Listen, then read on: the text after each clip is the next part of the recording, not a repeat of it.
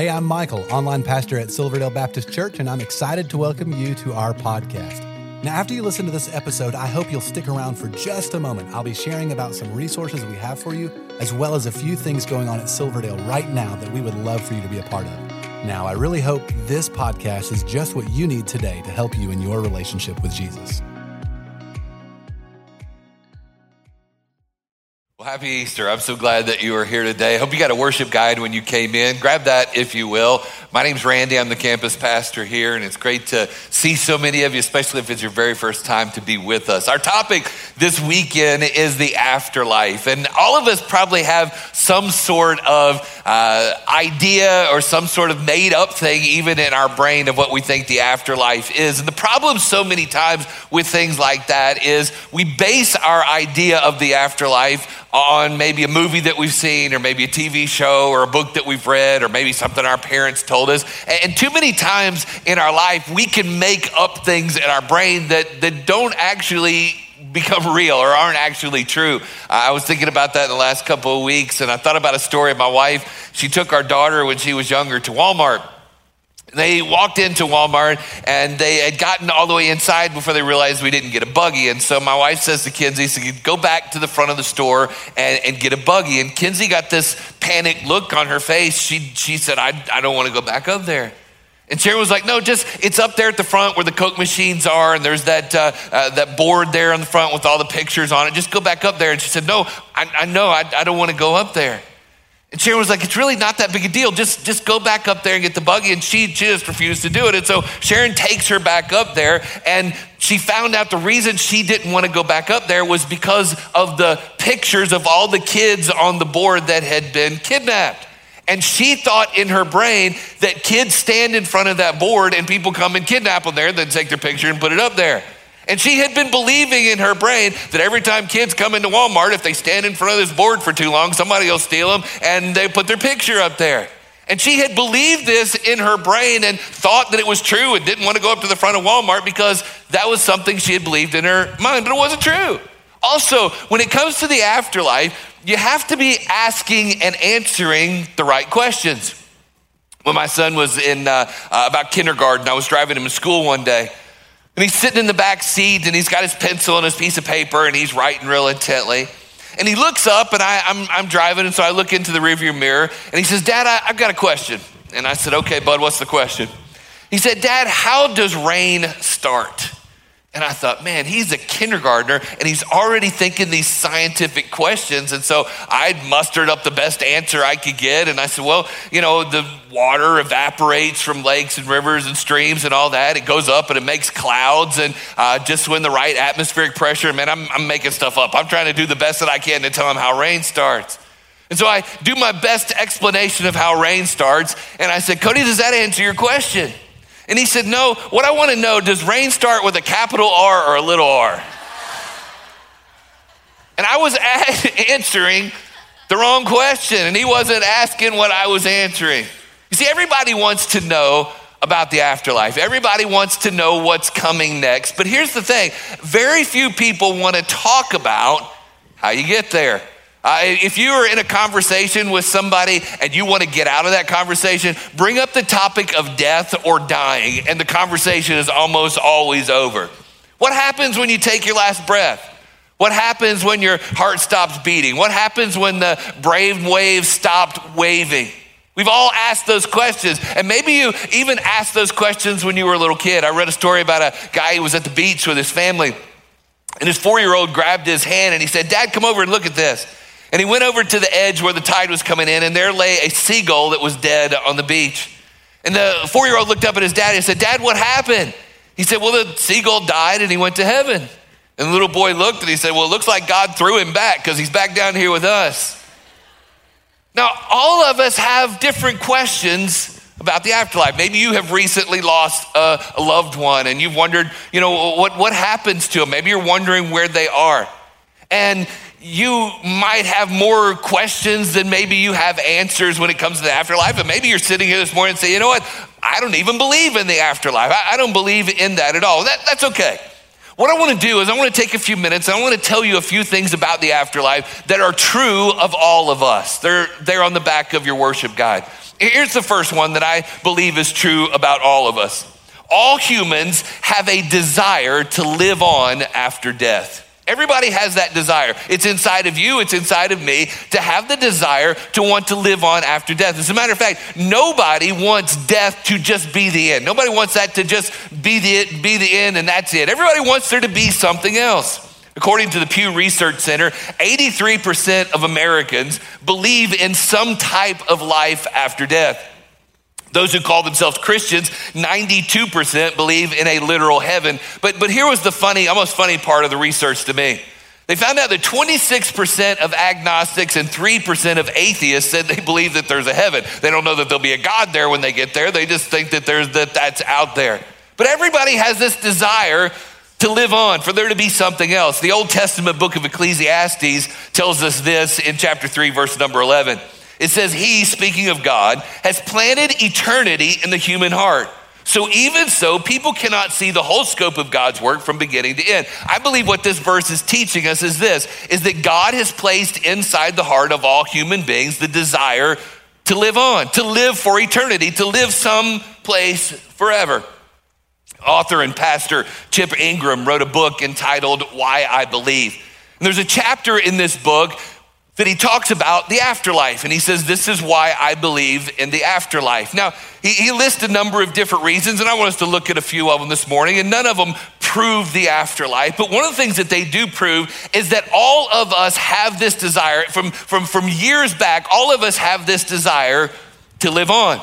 He says you can look at anthropology, and anthropology is, is the study of aspects of humans within past and present societies. And he said basically this you can go back thousands of years and look at all of humanity, all of time, all religions, all backgrounds, and most all societies believe that death does not just end it, that death transitions into something else. Now, we might all believe that it transitions into something different, but, but everybody kind of believes that. And despite our differences, even in religion, we, we all basically believe a couple of things that biologically we all die, and that there has to be some way to reconcile good and evil, to separate good and evil. You could go all the way back to, to ancient Egyptians, how they would build the pyramids uh, uh, when, when loved ones would pass, or the Greeks would take coins and they would put them into the mouths of their loved ones, believing that it would assist them and aid them uh, in the afterlife, or maybe at some paradise level in Buddhism. But we all feel that there's this need to reconcile good and evil. You can also think about psychology. I'm talking about uh, the, the feeling when it comes to psychology, the feeling that we all seem to have that, that there has to be something more. There, there has to be, if, if I could just have something more. Maybe you fill in the blank what that something more is for you. Maybe you have said, you know, if I could just get that job, then I'd be happy. If we could just have kids, then I, I'd be happy. If I could get married, then I'd be happy. If we could have that house, if I could get a boat, if we could have the whatever, and you fill in the blank. Well, if you've lived long enough, you probably figured out that whatever that fill in the blank is thing, once you get it, you're really not happy. Now you just want something else. Once you've gotten that thing, now you want some other thing. And the reason is, is that nothing on this earth really truly satisfies. C.S. Lewis said it this way. So the reason that nothing in this world completely and fully satisfies is because we weren't made for this world. And so psychology tells us there's got to be something else. You can think about ethics. You have probably figured out by now that the world is not fair. You can just go ahead and agree with me and shake your head. The, the world's not fair. You can look at people that do really bad things and they, they live very immoral lives and it seems like good things happen to them. And then you can look at people that live great lives and very moral lives and, and bad things happen to them. And you, you say, life's just not fair. There has to be somewhere in the afterlife for things to get leveled out. You can think about classic philosophy. Immanuel Kant said this. He said, if there's a good God and there's morality, then there has to be life after death for all of this to get worked out. You can also think about scientific research on near death experiences. We heard one guy's story just a minute ago. And there's, there's all kinds of books that have been written about near death experiences. As a matter of fact, there's a near death experience research foundation. And lots of people want to know. All of these things prove everybody wants to know what's coming next because we all have this desire to live on. Here's another thing that I, I, I know is probably true it's this having a soul implies that there's an afterlife. Having a soul, the fact that you have a soul, the fact that I have a soul implies that there is an afterlife. You see, when you die physically, when your physical body dies, the soul, the real essence of who you are, lives on. And that because it lives on, it's got to live on somewhere. Now, you might say, Randy, how do you know that you have a soul? Well, the Bible talks a great deal about the soul. As a matter of fact, more than 100 times in Scripture, the soul is mentioned. Jesus mentions it in one very important time in Matthew 16, verse number 26. Look what Jesus said. He said, And what do you benefit? What, what good is it to you? What, what do you gain if you get the whole world, but you lose your own soul? What is it, that thing that I said just a minute ago, where you've always said, If I could just get this, if I could just have that? Jesus said, What good is it to you if you get the whole world, if you get everything, but you lose your soul? Then look what he says after that. He says, Is anything worth more than the soul? So here's what Jesus is saying Not only do you have a soul, the essence of who you are, but your soul lives on forever, and there's nothing on this planet that's worth more than your soul. I love the way Scottish author George MacDonald put it. He said, You don't have a soul, you are a soul. You have a body. And so your soul is the essence of who you are, it's the part of you that lives on after your body dies. Now, the Bible tells us that there are, are, there are two things in this world that will last for all of eternity. Those two things are the Bible, God's word, and the souls of men. Now, that could, should be pretty sobering to us this morning to realize that every single person that's ever walked this planet is a soul. And those souls are still living somewhere and will last for all of eternity. They're in existence somewhere. And so the question that all of us ask then is where? Where are those souls? Well, here's another thing that I believe is true, especially when it comes to the afterlife. It's there, number three on your notes. Jesus' own words and Jesus' resurrection prove that there's an afterlife. The words that Jesus spoke that we see in Scripture and the fact that Jesus rose from the dead prove to me that there's an afterlife. For 40 days in a resurrected body, with more than 500 eyewitnesses in 12 different locations, Jesus spent time telling men and women and assuring men and women that there is life after death.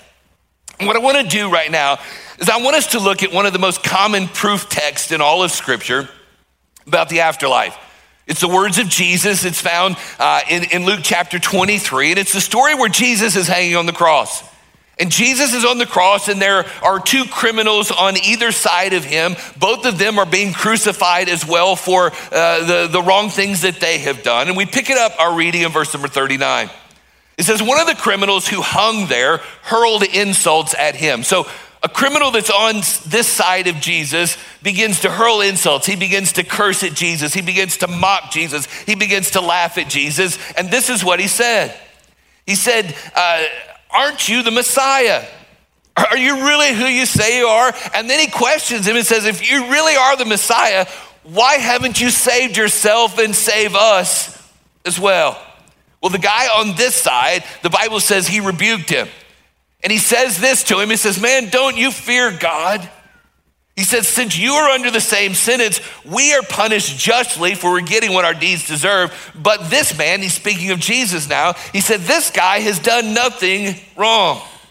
And then the guy on this side who's been defending Jesus, he makes this statement to Jesus while hanging on the cross. He says, Jesus, will you remember me when you come into your kingdom?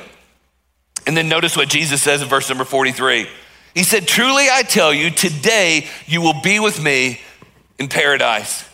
This is a deathbed conversation between three men. It begins with one guy who is belittling and mocking and, and, and, and cursing at Jesus. It continues with one guy over on this side who turns to Jesus and repents of his sin. And it concludes with Jesus pardoning this man, assuring him that there is an afterlife, and assuring you and I that there is one as well. I want us to look at the individual words of verse number 43. If you got it there on your notes, I want you to look at it with me. We're going to pull out the different words that Jesus spoke to this man while hanging on the cross. The first four words that Jesus said were this He said, Truly, I tell you. Jesus began his message to the thief on the cross by assuring him that the words that he was speaking were the truth. You know, the, the criminal that day, he believed Jesus and he believed that what he had to say was true. And I believe that what Jesus had to say was true as well. Our world is full of liars. Those guys, I'm sure, that were hanging on the cross on either side of Jesus were liars as well and had probably spent their life around liars. But they hung next to the one voice of truth that is in this world. The guy that so many times began his teachings in scripture with these words by saying, Truly I say unto you, or I tell you the truth. And that's why you and I can base our view of the afterlife on every word that Jesus spoke because everything that Jesus said was true. So he said, Truly I tell you, notice the next word. He said, Today. Today. It, it's, it's not probable that when this guy next to Jesus asked for a pardon, it's not probable that he thought that his prayer would be answered so quickly. He probably thought that when he cried out to Jesus, that Jesus would die, come back to life in the future, set up his kingdom on earth, and then he was saying, Hey, when you come back, will you remember me? But Jesus says, Your prayer is going to be answered this very day. It's going to be answered today, implying that when this man died, immediately he was going to go into paradise with Jesus. Now, how does that work? People ask me all the time, uh, you know, Randy, how does, how does this whole death thing work? When somebody that I love dies, where do they go? I mean, what, what happens to them? How do they get there? Do they go to purgatory? Is there some holding place that they have to go until everything gets settled? Do they go instantly to heaven? Well, I'm convinced from the words of Jesus that when we die, our soul leaves our physical body and our soul immediately goes, if you've had a relationship with Jesus Christ, your soul immediately goes into the presence of God. And you are fully conscious of where you are at that time of being in his presence. That certainly seems to be the opinion that the apostle Paul had in Second Corinthians chapter 5. He said, Yes, we are fully confident and we would rather be away from these earthly bodies, for then we will be, he says, at home with the Lord. So you say, how, how, do you base your belief on where we go after we die? Well, from the words of Jesus and from the teaching of the Apostle Paul, when a person who is a believer in Jesus takes their last breath, their soul immediately goes into the presence of the Lord. Now, that should be a comfort to many of you today. Those of you who have had loved ones that have gone on to heaven, gone on ahead of us, to know that right now their soul is in the presence of God today. So Jesus said, Truly I tell you today, notice the next two words. He says, You will. Jesus spoke specifically to him. He said, You, you will be in paradise. This reminds us today that salvation is personal. It's a personal thing, it's a personal choice. Now, I, I want you to hear me. I don't want you to miss this. Where you spend eternity, where your soul spends eternity, it has nothing to do with where you were born. It has nothing to do with who your parents are. It has nothing to do with how much money you have. It has nothing to do with what church you go to. It has nothing to do if you've been baptized, if you've been sprinkled, if you've been confirmed. It has nothing to do with any of that. Where you spend eternity is all dependent on what you do with one question. And that one question is this What have you done with the free gift of salvation that Jesus offers to you? In this passage, We've got one guy on this side who's cursed Jesus and turned his back on Jesus. We've got another guy on this side who has turned to him and personally did four things. I want you to notice the things that this guy did on the cross. They're the same things that you and I need to do. Notice, first of all, he feared God. Look what he said in verse number 40. He said to the other criminal, He said, Don't you fear God? If you and I are going to have a personal relationship with Jesus, first of all, we've got to believe in God. We've got to believe that God is who he says he is. Notice what he also did. He admitted that he was a sinner. In verse 41, he said, We are getting what our deeds deserve. And if you and I are going to have a relationship with Jesus, we got to believe that God is who he says he is, and we have to admit that we're a sinner. He also had faith in Jesus. In verse 41, he said, But this man has done nothing wrong. So you believe that God is who he says he is. You admit that you're a sinner. We've done things, and we turn to Jesus. And then finally, he personally asked Jesus for salvation. In verse 42, he said, Jesus, remember me. It was personal. He had to ask Jesus for himself. Nobody could do that for him. Notice how the Apostle Paul describes this in Romans chapter 10. He said this If you openly declare that Jesus is Lord and believe in your heart that God raised him from the dead, you will be saved.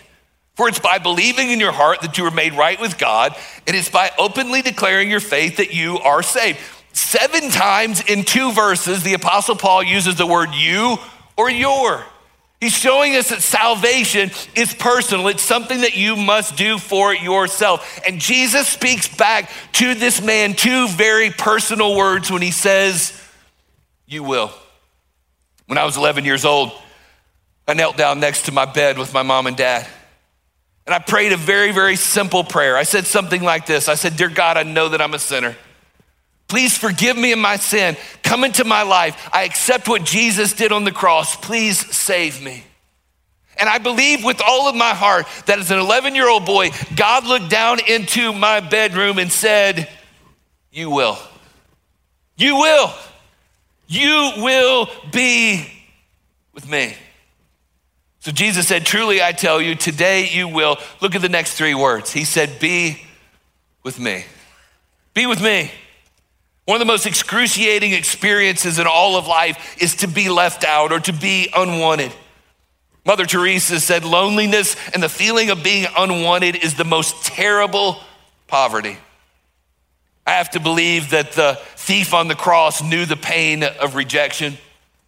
The Bible tells us that he was both a criminal and a robber. He probably had very few friends. He'd probably been ostracized by most of the people he knew. I have to imagine that on that day, as he hung on the cross, he didn't have any friends or family that were standing around that were proud of him.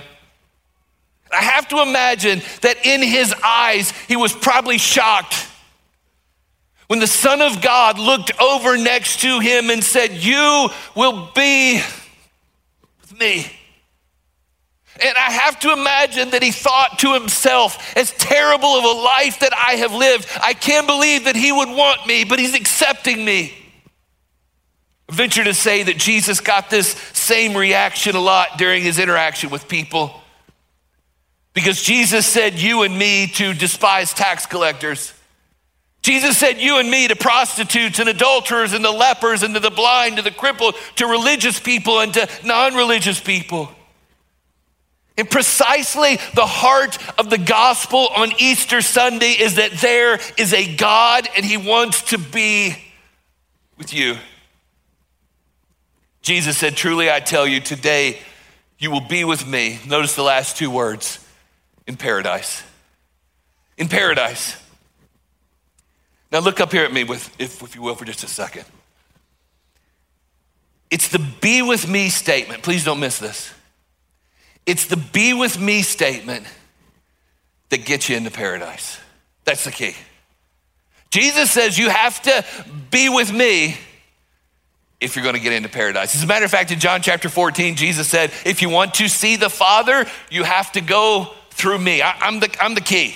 Nobody gets into heaven. No, nobody gets there except through me. So Jesus said the be with me part is the key to getting into paradise. A few years ago, my dad was getting ready to celebrate his 70th birthday. My dad went to UT, he's a big Tennessee fan. And so I wanted to do something special for his 70th birthday. And so I, I called a friend of mine who works at UT and I said, Man, this is my dad's 70th birthday. I want to do something really special for him. Can you help me out? And he said, Man, I will. I, will hook you up. So this was a, a Tennessee Georgia football game. It was a big deal. So we get there early for the game. We meet my friend outside the stadium, and he's got on field passes that he gives to us that we hang around our necks. We're so excited. And so as we go down this, start to go down a tunnel, there's some ladies sitting there at the desk and, and they're, they're checking us, and we just point to him and say, We're with him. He says, Yep, they're with me. And so they just let us right on through. There's security that's waiting down the tunnel, and they start to stop us. And my friend just points and says, They're with me. They move out of the way. We just kind of stick our chest out a little bit. Yep, we're with him. Move out of the way. We get down to the field, Neyland Stadium, and there's security down there, and they begin to stop us. And my friend just says, They're with me. And they move out of the way. And I said, Yeah, move out of the way. They're with, we were with him. At one point, my friend has to walk away, and security begins to approach us. I said, Whoa, whoa, whoa, we're with him. We got to go and meet Coach Fulmer, and the security let us in. Why? Because we were with my friend. And he, listen, he was the key to go down on the field. He was the key to get past security. He was the key to get to go and meet Coach Fulmer. It all had to do with who we were with. I believe that one of these days, when I take my last breath on this earth, and I get to heaven, I'm to meet Jesus. And I think Jesus, I have to imagine that Jesus will take me in and say, hey, you're to get to meet God the Father. And I'm to say, awesome. And I imagine that he's to take me in and he's to say, this is Randy. He doesn't deserve to be here, but he's with me. He's with me. I invited him to be here, and because he accepted me, he's with me. Jesus is the key. Have you ever wondered what heaven is like? I have. I, I think about it a lot. I wonder what's going to be like. What are we going to do there? Where is it? Will it be fun? What will we wear? What are we going to eat? That's important to me. What are we going to do when we get there? Where will we live? Will we recognize each other when we get to heaven? Will we hang out with angels? Will we get to talk to Jesus? Will our pets be there? We know cats won't be there, but maybe the rest of our pets will be there. What will it be like? I lost a few of you already. The word that Jesus uses here for heaven is paradise. It's a very uncommon word used. As a matter of fact, it's only used three times in all of Scripture. It's a Persian word that means garden, enclosure, or park.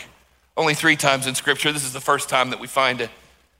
Another time that you use, you, you find this word, it's in the book of Revelation where John is describing his vision of heaven. And again, Jesus is the one that uses it in Revelation 2. He said, To him who overcomes, I will give the right to eat from the tree of life, which is in the paradise of God. The reference here to the tree in the paradise of God provides an important clue for us about heaven. Paradise is just not some garden or enclosure. It's a sinless, weedless, painless garden, much like the Garden of Eden that we see described in the first pages of our Bible. And this is the place that Jesus promised to this guy next to him on the cross. Let me close this morning with this. Let me share with you very quickly three things that you and I have in common with this guy that hung on the cross next to Jesus. Here's the first one. The first thing we have in common is that we're all guilty. We're all guilty. Some of you right now are saying, you know what, I didn't come to your Easter service for you to tell me I was guilty of anything. I want you to encourage me. We're all guilty. Romans 3:23 tells us that we've all sinned and we've fallen short of the glory of God. And so we're all guilty. And just like that guy that hung on the cross who admitted that he was a sinner, you and I are all guilty of sin. Another thing we have in common is that we're all dying. Our physical body is dying. Your body is dying, my body is dying. We're all marching towards death, and so is this guy. As a matter of fact, we see in 2 Corinthians chapter 4, that's why we never give up, though our bodies are dying. We're all dying. But we've all sinned and we're all dying, just like the criminal on the cross. But another thing we have in common is that we all have a choice. You have a choice, and I have a choice. And that choice is I have to decide what I'm going to do with this guy, Jesus. Am I going to be like this guy on this side and say, No, I, I don't want anything to do with you? Or am I going to be like this guy on this side and say, Jesus, would you remember me? Have you ever been at the airport? And maybe you're sitting at your gate and you're waiting for your plane to board. And you got your ticket in your hand and you're looking around and you notice that there's a little screen above where they board the plane, a, a little monitor. And it has the words standby list on it. Well, the standby list are people that fall into several categories. It could be people that maybe work for the airline and so they don't have a ticket. They're just, they work for the airline and so they're hoping to, to go someplace on your plane. It's possibly people that got bumped off of another flight or people that showed up late and they missed their flight. But, but basically, everybody on the standby list are people that don't have a physical ticket, okay? They, they just don't have a ticket. They're hoping to get a seat. And I've sat many times at uh, the gate and I've watched these people that are on standby. And you can see the, the stress on their face. You can see the stress in their eyes because they really want to get on that plane and they really want to go to the same place that you're going, but they don't have a ticket. And they pacing back and forth and they're texting somebody that's wherever that is and they're saying, I hope that I make it on this plane. And they'll go back and forth up to the gate and they'll say, Is there any news yet? Are there any empty seats? I want to get on this plane. Now, all the while, the rest of us, we got a ticket. Whether we got a paper ticket in our hand or whether we got it on our phone, we, we got a ticket. Because we've taken the time to make a reservation and we've got a seat. And we're not stressed at all. We don't care. We're scrolling through our phone, we're eating a giant Cinnabon, we're just waiting for them to load the plane. Because we know as soon as they open the door, we got a ticket and we can get on. All the while, the other people are stressed. Do you know there's a lot of people in life, when it comes to the afterlife, they're trying to fly standby. And they're just hoping. They're just praying that, that, that they can make it. And they just hope when it all, all settles out that they'll get a seat. I can't tell you how many people have said to me over the years, Well, Pastor, I hope the good Lord lets me in. I hope the, the, the big man up in heaven sees all the good that I've done, and I hope that I get in. I just don't know. I've tried to live a good life, but I hope when it's time for me to go that the good Lord punches my ticket. Can I tell you the Bible tells you you don't have to hope? You don't have to wish. You don't have to wring your hands and hope that when your time comes that you'll get a ticket. If you confess with your mouth Jesus is Lord, you'll be saved. You get your ticket punched. You get to know that eternity will be with you in heaven. Becoming a Christian, becoming a follower of Jesus is simple. It's as simple as ABC. You admit that you're a sinner. You believe that God is who He says He is, and then you confess that with your mouth. I want to give you the opportunity to do that right now. So, would you bow your heads and would you close your eyes for just a second? Nobody's looking around the room. I want to invite you to pray a very simple prayer, similar to what I prayed all the way back when I was 11 years old. You don't have to pray the exact same words as me. As a matter of fact, I'd prefer that you not. I'd, I'd prefer that you just pray in your own words. You can pray quietly in your heart. But pray something like this Dear Heavenly Father, I know I'm a sinner. Please forgive me of my sin. I accept right now your free gift of salvation. Thank you for dying in my place. Please come into my life. Change me. From this day forward, I choose to follow you. In Jesus' name, amen. Well, I hope this was helpful to you. If while listening, you realized you need to take the next step in your relationship with Jesus, we would love to help you with that. You can connect with us by clicking the link in the show notes to our website and then clicking the Connect card button. In our weekend worship services, we are in a sermon series called The Seven Commands of Christ. Jesus gave dozens of commands, and as followers of Jesus, we should obey all of them. Over the next several weeks, we are focusing on seven that will change your life. We would love for you to join each week at one of our campuses, or you can attend online.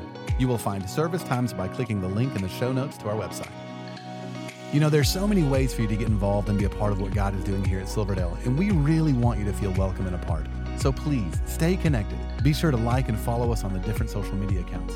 You'll find all the links in the show notes of this episode. And lastly, help us spread the word about this podcast. Take a moment to share this episode with your family and friends. Again, we appreciate you listening and hope you will join us again next time.